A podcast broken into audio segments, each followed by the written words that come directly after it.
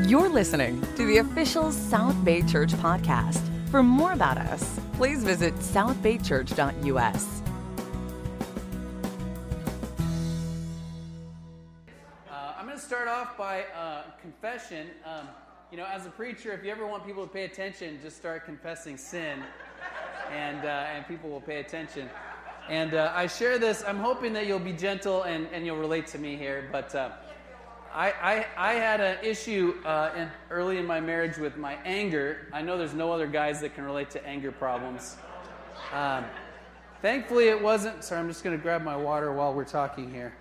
Thankfully, it wasn't uh, wasn't anger with Dessa, my wife, but I did have an anger problem with inanimate objects that didn't do their job properly. and so, you know, those were the days of where your computer locked up all the time. So I had many times of smashing my keyboard trying to get it to work, or like, if, like if you hit more keys, maybe it'll start working or something. Uh, but and this one time, Dessa came home, and uh, she saw that our, our, our fan, you know, the, the, uh, air, that moves air, that kind of fan, uh, it had uh, been, it was like taped back together and like with with. Uh, and had rubber bands involved or something. And she was like, What happened to the fan? And so I had to confess that I had thrown it across the room because it wasn't doing its job properly. But uh, I used to kind of joke about this story in the Bible where Jesus, uh, there's a fig tree and there's no figs on it, and so he curses it. And uh, I wasn't really serious, but I would joke about how, hey, Jesus cursed the fig tree, so it's okay to be mad at something that's not working. uh, kind of joking with my wife. Of course, she didn't accept that. And, uh, and, and she was right. That's not what that story is about. But we're going to be looking at that story today. And so, if you wondered what is the story of the, why did Jesus get mad at the fig tree? Actually, there's kind of a theme of Jesus getting mad in, in, in the, the things that we're looking at today. They're all kind of in the same spot in Matthew. Um, so, uh, the title of the lesson is Clash of Kingdoms, uh, but the title of the lesson could also easily be Why is Jesus so mad? Or, or, uh, or What's Up with Jesus, or something like that. So, uh, just to kind of let you know where we are, in case you're, you're, you're uh, new to the group or just kind of joining in, just tuning in, we're doing a series called God with Us that's based on the book of Matthew. And uh, Ma- Matthew uh, gives uh, the name when Jesus is born, they, they shall give him the name Emmanuel, which means God with us. And so, this concept of, of of God being becoming human and being among us is a fulfillment of a lot of Old Testament scripture and a lot of Old Testament prophecy that God Himself would dwell among us. And that's fulfilled in the person of Jesus. And this kingdom that, that Jesus brings is not the kind of kingdom that was anticipated or expected. And that's kind of a continuing theme in Matthew. And it's a kingdom that's for everybody, even the outsiders, um, and even people like you and like me. Uh, on the screen there, if you didn't know, that's a picture of somebody getting baptized. It's actually my daughter's baptism, uh, Cora, uh, there on the beach. But God dwelling among us is the idea of this uh, series that we've been looking at, the book of Matthew. And we've been using the Bible Project map. This is um, kind of where we've been. And the Bible Project guys have, have realized that there are five main sections in, in the text. So there's an intro section in chapters one through three, and then there are these five main sections which really line up to the book of Moses, because one of the things that Matthew is doing as an author is showing how Jesus is like Moses. He's like a new Moses. And this is all in the Bible Project video if you want to get more into that. But last week we were on this part here talking 14 through 20 and each section has different things that happen different interactions jesus has and then like a long section of jesus' teaching so each one of these squares Sermon on the Mount, the sending of the 12, parables about the kingdom, or, and teaching about the upside down kingdom. These are like the long section of teaching that's at the end of each passage. So today we're on this one, Clash of Kingdoms, and the things that happens, and then there's a long section of, of teaching, uh, chapters 23 through 25. So we're zooming in on that, the Clash of Kingdoms, as Jesus is talking about uh, what, what, the, what, God's kingdom should be like and, and, and what it shouldn't be like, and, and the contrast between what was happening in, in religious Jerusalem. Uh, so be turning your Bibles over to Matthew 21. That's where we're going to be. I'm going to say a, a, prayer as you're turning there, and then we will uh, jump into things.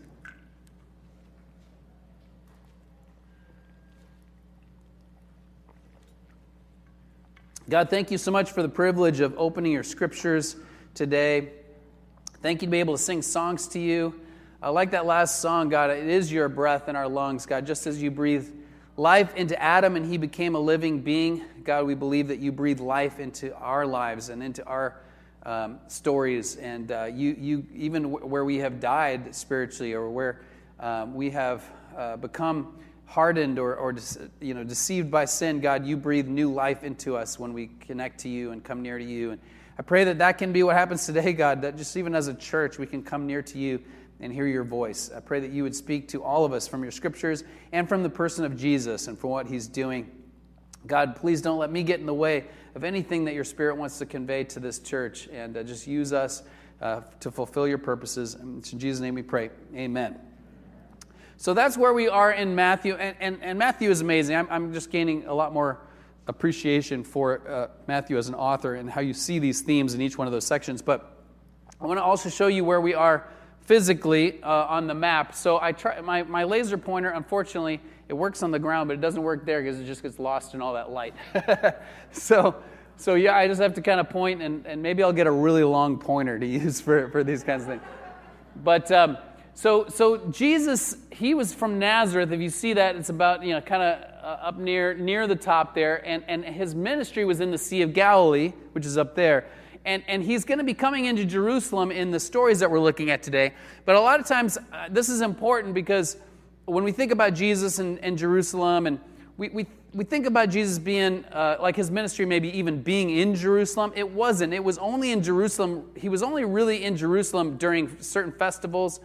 Uh, but and then and then especially during that last week, Holy Week, which is the week that he was killed, and that's where we're starting the story today. Is the beginning of Holy Week, but, but so he spent most of his time up, up in, in, in Capernaum and, and, and in Bethsaida and the Sea of Galilee and, and that area up there.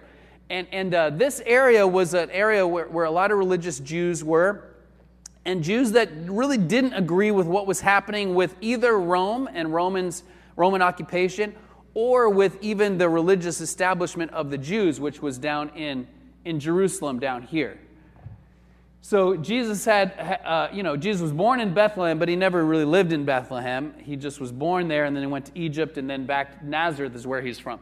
So this is about 80 miles between Jerusalem and where he was from. So, you know, a, a few days on foot uh, uh of journey, and he would all the jews would come to jerusalem for these certain festivals these certain times of the year they would all come together so jesus would come for those and then that and that's what's happening uh, when we're going to start reading is he's coming to jerusalem for passover um, in jerusalem there, there, there are people known as the sadducees and then the Pharisees are really scattered all over, but uh, up where Jesus was was a real headquarters for, for Pharisees. And Pharisees and Sadducees are really different. I mention those because both groups are, are, are addressed by Jesus in the, these chapters that we're going to look at today.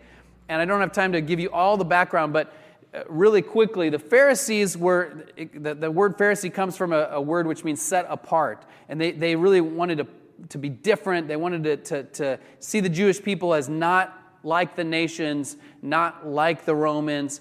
And, and, they were very, very dedicated to the study of scriptures, to the scriptures themselves, even memorizing. They memorized the Old Testament. Uh, even as children, they, they would memorize the Old Testament, first five books of the Bible memorized. It's kind of ama- amazing to imagine.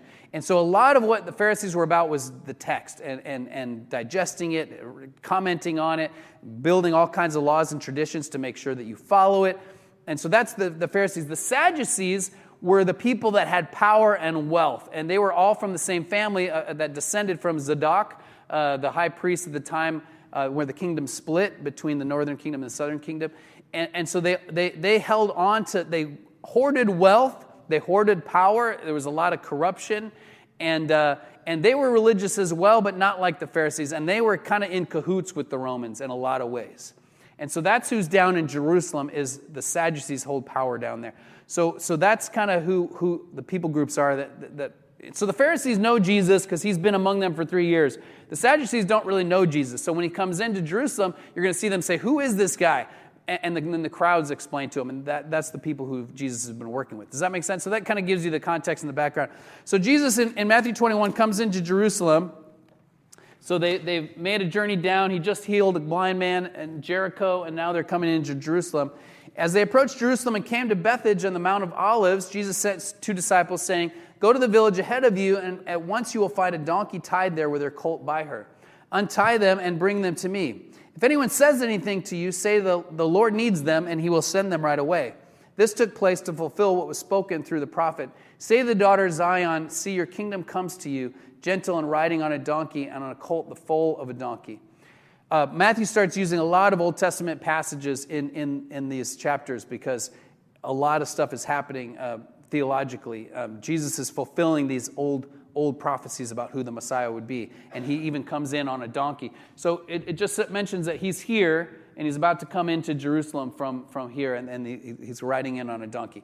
So then he comes in. Uh, brought a verse 6 the disciples went and did as jesus instructed them they brought a donkey the colt and placed their coats on it for Jesus to sit on. Very large crowds spread their cloaks on the road, and while others cut branches from the trees and spread them on the road, the crowds that went ahead of them and those that followed shouted, Hosanna to the Son of David! Blessed is he who comes in the name of the Lord! Hosanna in the, hev- in the highest heavens! When Jesus entered Jerusalem, the whole city was stirred and asked, Who is this? The crowds answered, This is Jesus, the prophet from Nazareth in Galilee. So, a whole lot is happening here. We could easily spend the whole sermon just talking about this story. We'll, we'll have to save that for another time. But, uh, but Jesus is, uh, uh, he's coming as a Messiah, and, and, that's why they're using messianic um, language. They're, what they're singing here, if you look in your footnote, it'll give, you know, somebody's done the hard work for you, and, and you can go and read it. It's Psalm 118. Psalm 118 was a song about the Messiah. And so when they say, uh, Hosanna, it's been transliterated, but it means Lord save us. And but when you say Hosanna, when you say Lord save us, it's, it's almost saying come Messiah, like because the Messiah is the Savior. So, so it's, a, it's a call to the Messiah. It's a, it, it's a, a, uh, a, um, a, a, praise of the Messiah. And, and then the, the, uh, the palm branches thing that they're doing is uh, that's a different festival. It's not Passover, which is the pe- festival that they're coming into town from, but they are using imagery from this other uh, festival called the Festival of Booths or the Festival of Tabernacles, and that's where the people would live outside the city in these booths.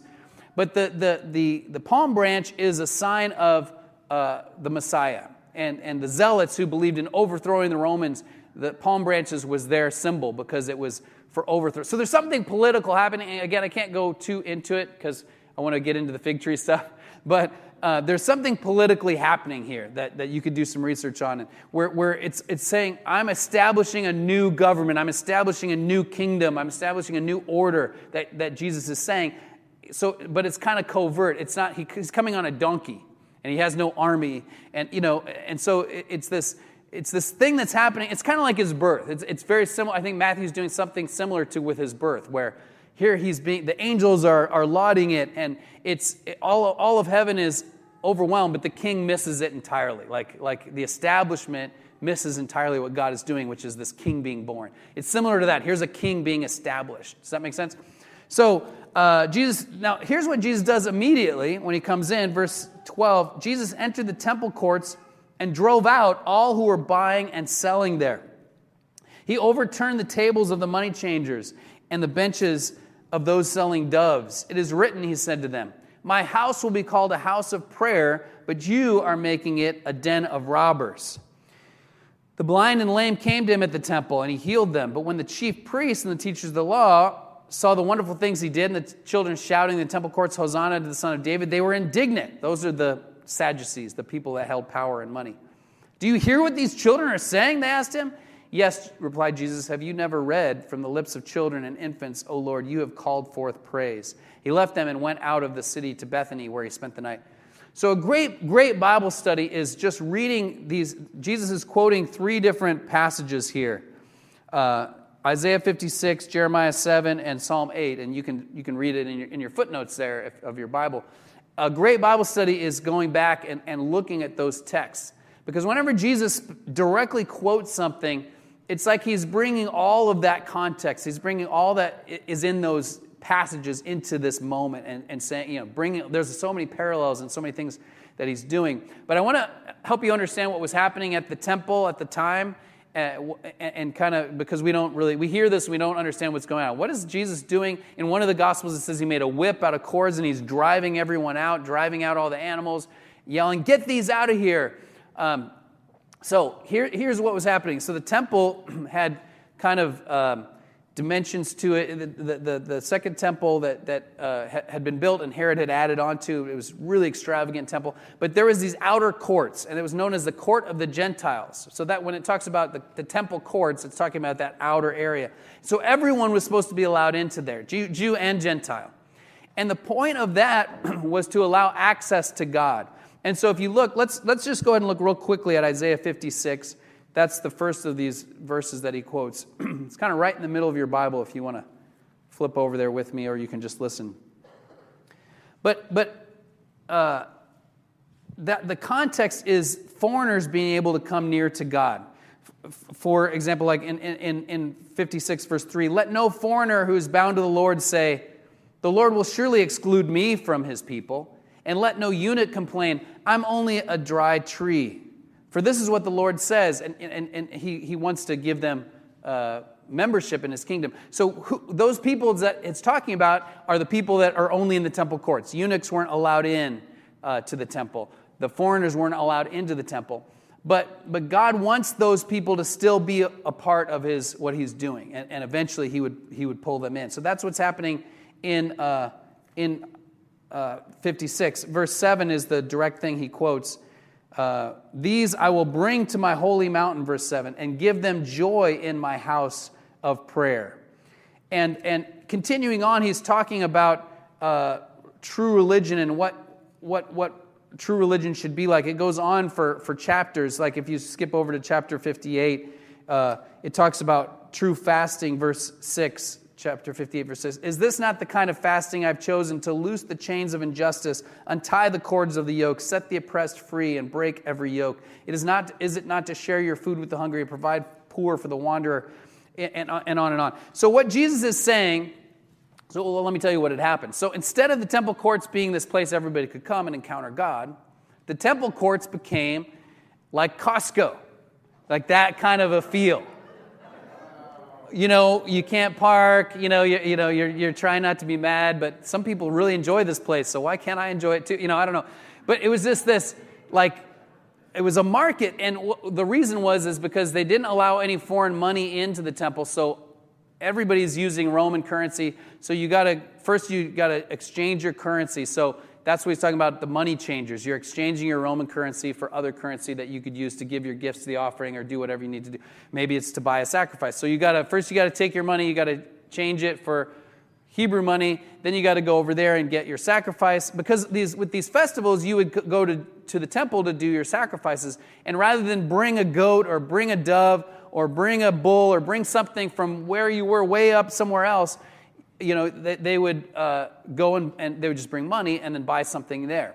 And all of this whole system was run by these Sadducees, these people that had power, and it was all very corrupt. So they're skimming off the top. They're not giving good exchange rates. They're taking advantage of people that are trying to worship and trying to make this money making thing. Does that make sense? So that's what made Jesus mad. And he's saying, You're not doing what, you were, what the temple is meant to do. The temple is meant to be a place where people can get to know God, even outsiders, even foreigners and aliens and eunuchs and people who aren't normally allowed in. This temple court area, this is their space to encounter God, and you've made it into a market. Does that make sense from Isaiah 56? If you read all these chapters, you'll get way more out of it. Believe me, it's so good. Here's another thing that he's doing in Jeremiah 7. Turn over there real quick. There is so much good stuff here, guys. I just, I wish I had more time, you know. But Read it all on your own. It's so good. Okay, Jeremiah 7. So, Jeremiah, Isaiah, and Jeremiah, these are both classic prophets, amazing books. Jeremiah 7 is known as the temple address uh, of, of Jeremiah. In verse 1, Jeremiah 7, this is the word that came to Jeremiah from the Lord Stand at the gate of the Lord's house and there proclaim this message. So he's right there where Jesus is, right in that same spot in the temple courts at the gate, right? And so the message is Hear the word of the Lord, you people from Judah who come through these gates to worship the Lord. This is what the Lord Almighty God says Reform your ways and your actions, and I will let you live in this place. Do not trust in deceptive words and say, This is the temple of the Lord, the temple of the Lord, the temple of the Lord. If you really change your ways and your actions and deal with each other justly, if you do not oppress the foreigner, the fatherless, the widow, do not shed innocent blood in this place, and you do not follow other gods to your own harm, then I will let you live in this place. Where this is in the timeline of God's people is they're pro- most likely going to be going into exile because they refuse to repent. And, and, and they're kind of get, getting one more chance here. Eh, but what they're doing is they're trusting, instead of changing their hearts, instead of caring about other people, like he mentions the foreigner, the fatherless, the widow, they're, they're putting their hope in their religion. They're saying the temple of the Lord, the temple of the Lord, the temple, like we're doing the right things. We belong to the right religion. We're following the right rituals, and so that makes us okay. It doesn't really matter how we treat people. We have the right doctrine. We believe the right thing. You know, that, that kind of thing. That's what was happening. And so then he, said, he goes on and says in verse 11, Has this house, which bears my name, become a den of robbers to you? But I have been watching, declares the Lord. So you see what, what Jesus is talking about, right? Now, when, when he's saying, You've made this place a den of robbers. You're, you're fulfilling what Isaiah talked about. You're fulfilling what Jeremiah talked about, or you're not fulfilling what Isaiah talked about, which is it should be a house of prayer for all nations. Instead, you're doing what Jeremiah talked about, and you made it a den of robbers. So that's what Jesus is concerned about, uh, about these religious people. Then you continue on in verse 18. Here we'll get to the fig tree part. Early in the morning, as Jesus was on his way back to the city, he was hungry. Seeing a fig tree by the road, he went to it but found nothing on it except leaves. Then he said to it, May you never bear fruit again. Immediately the tree withered. When the disciples saw this, they were amazed. How did the fig tree wither so quickly? They asked. Jesus replied, Truly I tell you, if you have faith and do not doubt, not only can you do what was done to the fig tree, but also you can say to this mountain, Go, throw yourself into the sea, and it will be done. If you believe, you will receive whatever you ask for in prayer. So here's how the fig tree relates to this. Uh, this is from um, a professor named Nick Zola. He's a friend of mine who is at Pepperdine. He was baptized in our, in our church down in San Diego many, many years ago. Uh, and, uh, and, now he's, a, now he's a, uh, a, a professor at Pepperdine. Um, and I was asking about, uh, about Mark 11 has, also has a story of, of the fig tree. And so he, he's going to explain it from Mark 11 and the fig tree. He says, You're probably familiar with Markan sandwiches where Mark sandwiches one story inside of another. The technical term is intercalation. The Mark 11 sandwich is my favorite. Jesus curses the fig tree on his way to Jerusalem, but nothing happens yet. Then he gets to Jerusalem and clears the temple. Then the next morning, the disciples discover the withered fig tree. Compare the order to Matthew, where the tree withers instantaneously. There are strange clues, like it isn't time for figs, that are supposed to tell you there's more going on to this story than a little hangry temper tantrum. The fig tree and the temple episode are connected. Jesus is doing the same action in both cases, and the tree represents the state of the temple leafy green on the outside, but not bearing fruit. Jesus is pronouncing judgment on the temple itself. It will wither like the tree. There is more going into it, like Jeremiah 7, where it's Jesus quotes in its original context of the Babylonian destruction, but that's the gist. It's a fun lesson because it makes sense of an otherwise enigmatic passage. Why would Jesus curse a tree when he can make food out of thin air? So, uh, so yeah, so, so what he's talking about with the Markan sandwich. So each of the gospel writers, chronology wasn't really important in the ancient world like it is to us. Like, wait, did that happen first or did this happen first or what's the order? It's more, it's more about kind of theological principles that matter. They, they're not even concerned with this happened and then that or this and then that.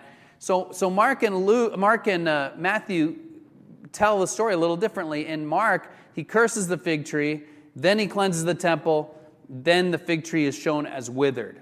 So Professor Nick Zola is, is saying that's showing you, Mark, every time Mark is doing that, he's showing you these two things are connected. So Jesus is a rabbi, and rabbis always, always use uh, analogies or things they could point to, or you know, it's like a tree, it's like a stream, it's like this farmer, it's like this king. You know, right? That's that's the rabbi, rabbinical teaching, and you recognize that in the teaching of Jesus.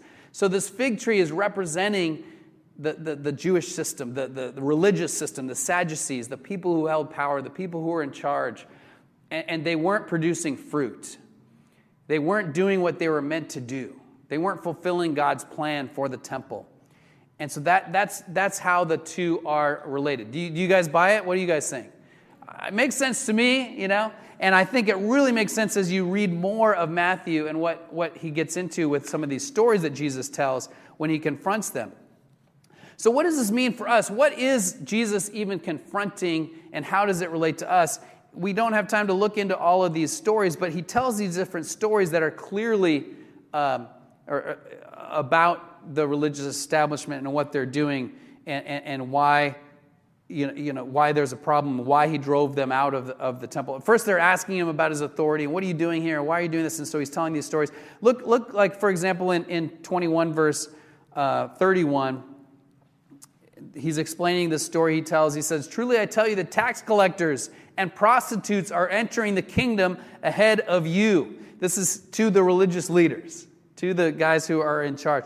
Then he tells another story about a vineyard, and, and this is a you know, reflecting back to, to a story in the, in the Old Testament where Jesus, God talks about his vineyard and that would be his people. And he flips the story because they expect it to be about the Romans, uh, but really then Jesus says it's about them. So, like in verse 45, chapter 21, when the chief priests and the Pharisees heard Jesus' parables, they knew he was talking about them.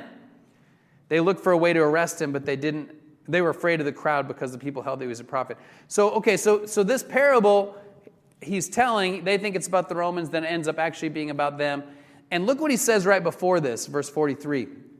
Therefore, I tell you, the kingdom of God will be taken away from you and given to a people who will produce its fruit.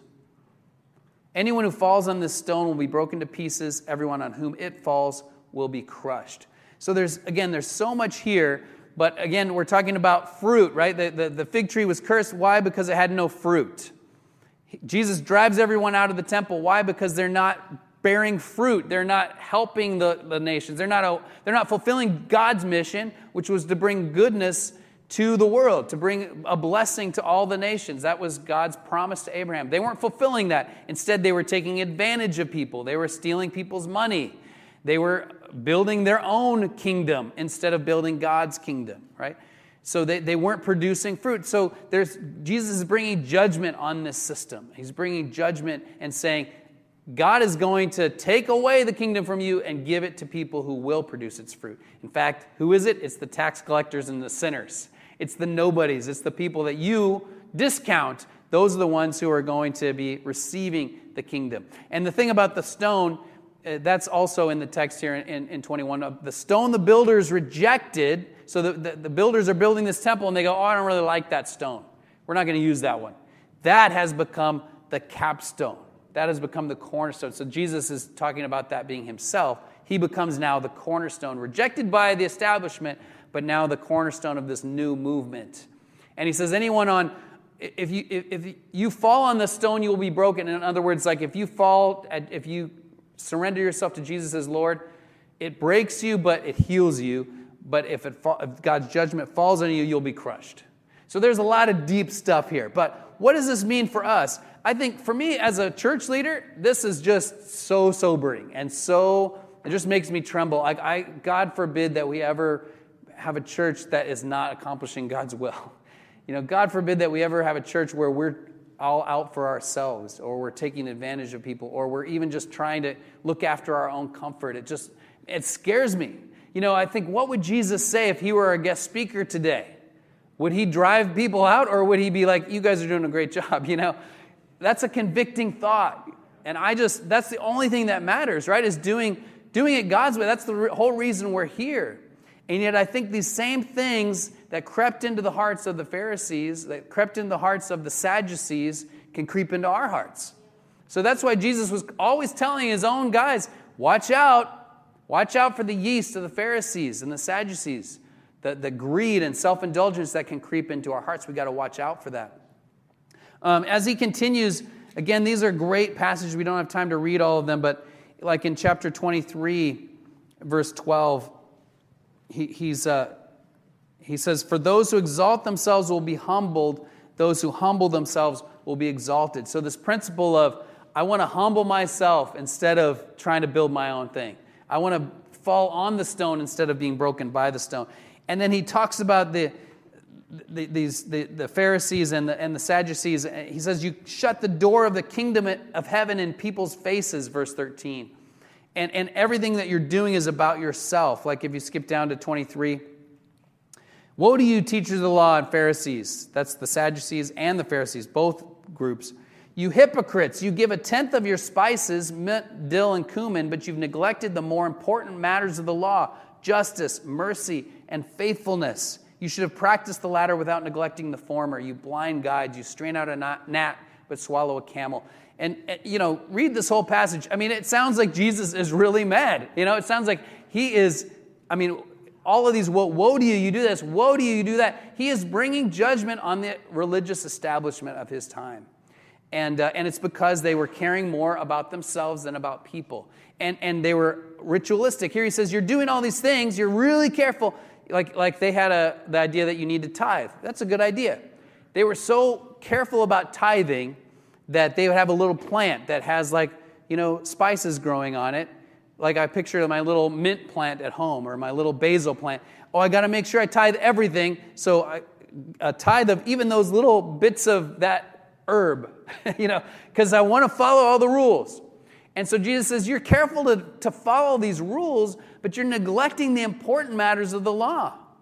And, and, and he, you know, he quotes Micah 6 8, justice, mercy, right? What, what does God require of you, Micah 6 8?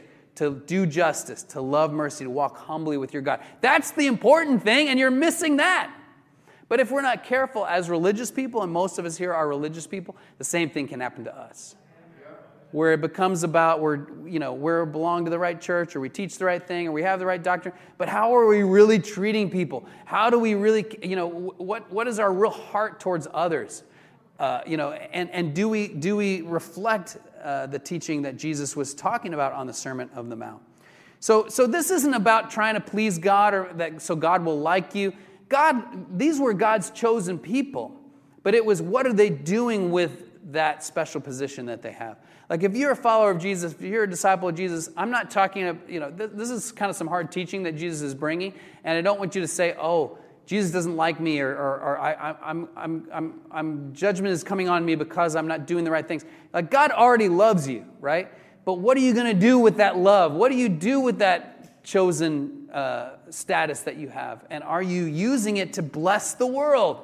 Do, do we have temple courts that are a blessing to the world? That's the question I'm asking myself. So, two things, just kind of practical, we can take away a warning and an encouragement. You know, the warning is are you building your kingdom or are you building God's kingdom? That's the warning I take from this. You know, I want to make sure that I am building God's kingdom with everything that I do and not my own. I'm not trying to make a name for myself or a house for myself or, or build up my own wealth or my own comfort. That's what the Sadducees were doing. They were even using religion to build up their own situation. But, but with Jesus, it's all about loving people. If your walk with God and your religion is, is, is not about loving people, then you're, it's not Christianity because that's what Christianity is. It's about loving God and loving people. Your, religion can be about all kinds of things ritualistic behavior, obedience, even sacrifice. But if it's not about love, it's not real Christianity. And, and Matthew 25, if you want to see more evidence of this, you know, the next couple chapters, as he gets into 25, he says that's what separates the sheep from the goats. That's what separates those who are with God forever and those who are shut out of the presence of God forever is how you treat people, how you treat others. Jesus says, How you treat others is how you treat me. that's convicting. And, you know, and, uh, and I want to, it makes me go, I, I got to treat people better. I got to be more consumed with people. I got to love people more. But here's the encouragement the encouragement is, you are the light of the world. Like God has chosen us for the purpose of blessing all the nations and, and, for being a light of the world. And so, this is with all this teaching of Matthew, I, I, I, like looking at this and then looking back at the Sermon on the Mount. You know, the, the judgment he brought on the Sadducees, the people who had power, the people who had wealth, the people who were in authority, contrast that with what he says about the nobodies in Matthew 7. He says, God's favor is on you. God's favor is on you who are poor. God's favor is on you who, you know, are mess ups right? God's favor is on you who are just trying to get by, but you're struggling. God's favor is on you who, uh, you know, things aren't working out. You've suffered great loss. Blessed are those who mourn. Right? That, that, that's who God has chosen. And he says right after that, You are the light of the world. You are a city on a hill. There's something about in our own brokenness coming to God and surrendering that is a light to the nations, it's a light to the world. Uh, and that's what our, our church should be about is inviting people into that relationship with god inviting people into that understanding of the kingdom. That it's not uh, it's not about making up our own building up our own kingdoms it's about uh, god's kingdom and his presence and his his uh, rule and reign on this earth. So that's what the temple is meant to be. It's this place where people encounter god. And in, in the new testament what's the temple? What's the temple now the church, the family of God, is now the temple. The, the physical temple that Jesus was at, where all this happened, it was destroyed a few decades later. And as he prophesied it would be in chapter 24, right here, you can read. But the, the, the temple now is the dwelling for God's Spirit is us. It's right here. It's God among us, it's God with us. And, and so when people see our temple courts, do they are they welcomed in? Are they invited in? Are they, are they, uh, you know, or, or are we kind of exclusive? That's, the, that's the, what I'm, as a church leader, that's what I'm wrestling with. Like, I want to make sure that we're like a beacon call to the lost and, and to the hurting and to, and to people who, who want to encounter God. Like, I'm afraid sometimes when people see, let me just say Facebook, you know, when people see our interaction on Facebook, are they seeing that? Are they seeing Christians that love each other, or are they seeing like political fighting? Right? Or, or, or, or, or, or people even leading with their political ideas. Jesus had some real political followers. I mean, he had a zealot, he had a tax collector. Judas was most likely came from the Essenes. He had some really strong politics, but that's not what they led with. They led with this new kingdom and God and His, you know, like that's our community. We, we should hold different ideas. That's what makes our community beautiful, is that we have different ideas, but we're, we're all together building a new kingdom, a new space. Like when people encounter our temple courts, brothers and sisters, we want them to see a beacon call to God and not division and not, you know, striving for comfort or financial security or these things that, that can, can get to our hearts. Uh, we need to point people to the kingdom of God. We need to be a house of prayer. So I thought a practical thing would be like, even with people that you encounter at your work or in your school or in your neighborhood, to ask that question hey, how can I pray for you? You know, I thought about being a house of prayer. I thought we should pray more for the people of our community. So I want to give you that challenge to invite, invite someone uh, to allow them, to, you know, invite someone to uh, allow you to pray for them, you know, this week. Like, think of somebody you can ask that, just that, that's not a very th- threatening question. Just, hey, you know, how can I pray for you? I, I want to start praying for you. What can I pray? And, and, and if you'll take that challenge, I, you know, that, that's, that's the kind of community we want to build as a house of prayer. Um, so there's a, there's a slogan that we use in our church, connect, change, thrive. I just want to remind you of that. What that means is we want to help people connect to God in worship when they come to church. We want to help them to connect to our small groups in friendship. You know, we want to connect them to a, a, friendship and help people to have a chance to see the experiencing experience the change that comes through a relationship with Jesus. The transformation so that they can thrive and really live the life Jesus designed for them to live. That's the church that we want to be. And another way to say it is belong, believe, become. Like we want to be a church where people can belong before they even believe. Think about that. Like you, you belong here. You're one of us. Like we want you, you know, yeah, you're wrestling. You don't know if you believe in God yet. You don't know if you believe in Jesus yet. You don't know what you believe about the Christian ethic, moral ethic yet. You're not sure you're ready to sign on. That's all right. You can still belong here as you gain your faith and as you learn to believe and then as you eventually become, as you become a disciple, as you become a follower of Jesus, as you become someone that then will, will pass it on. So as we take communion, uh, I want to look at, at, I'm stealing a little bit of Rhett's, Rhett's uh, preaching from 26 to the end next week. I'm stealing a little bit of it. I just want to read this uh, story that what happened right after what we just read about. As he confronts them in the temple courts, as he uh, has all this interaction with the religious establishment, uh, pronounces all these woes, tells these stories about them, says judgment is coming, says this temple will be destroyed. I mean, all of this like conflict and this clash of kingdoms. Then he finally gets his guys together and has this moment where he, you know it's it's this special night together, celebrating the Passover together. In one of the, the, the, the stories, he says, I've longed to eat this meal with you. I've just so looked forward to this. And then at the end in verse 26, Matthew 26, 26, when they were eating, Jesus took bread, and when he'd given thanks, he broke it and gave it to his disciples, saying, Take and eat. This is my body. Then he took a cup, and when he'd given thanks, he gave it to them, saying, Drink from it, all of you. This is my blood of the covenant, which is poured out for many for the forgiveness of sins. I tell you, I will not drink from this fruit of the vine from now on until that day when I drink it new with you in my Father's kingdom. When they'd sung a hymn, they went out to the Mount of Olives. So that meal they celebrated together, him and these, these a group of nobodies, you know, in the shadow of the temple and the establishment and all the power and everything, you know, all of that conflict, they just gather together and have a meal. And Jesus says, I want you to remember what I'm doing and that this is something, this is a new kingdom, it's a new covenant, it's a new way of belonging. And that's what we do. That's why we're here. That's why we're here on Sundays, is to, to celebrate the same meal together. It might look a little different. This isn't my favorite way to do it, you know, this kind of COVID way that we're doing it right now.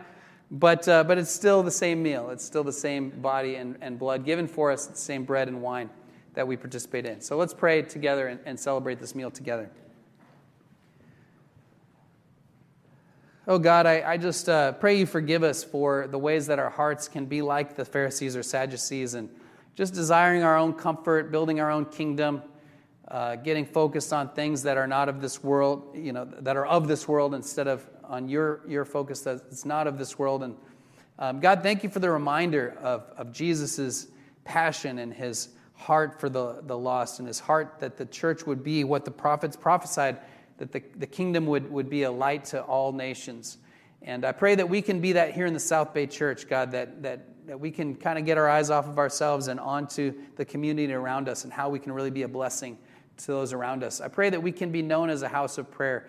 Forgive me for my prayers being too selfish and, much, and too much about me. And I want to pray more for my neighbors and my friends and, and, and for those I'm reaching out to. And, um, God, I pray that you bless this time of remembering Jesus and his body and blood given for us. And, and you know what happened right after this is he died on the cross and then was risen from the dead and how that's the whole reason we we do what we do and the whole reason we can have eternity with you. Bless this time of remembrance and reflection. And it's in jesus name we pray. Amen thanks for listening to the south bay church podcast. For other sermons videos upcoming events and more about our church please visit southbaychurch.us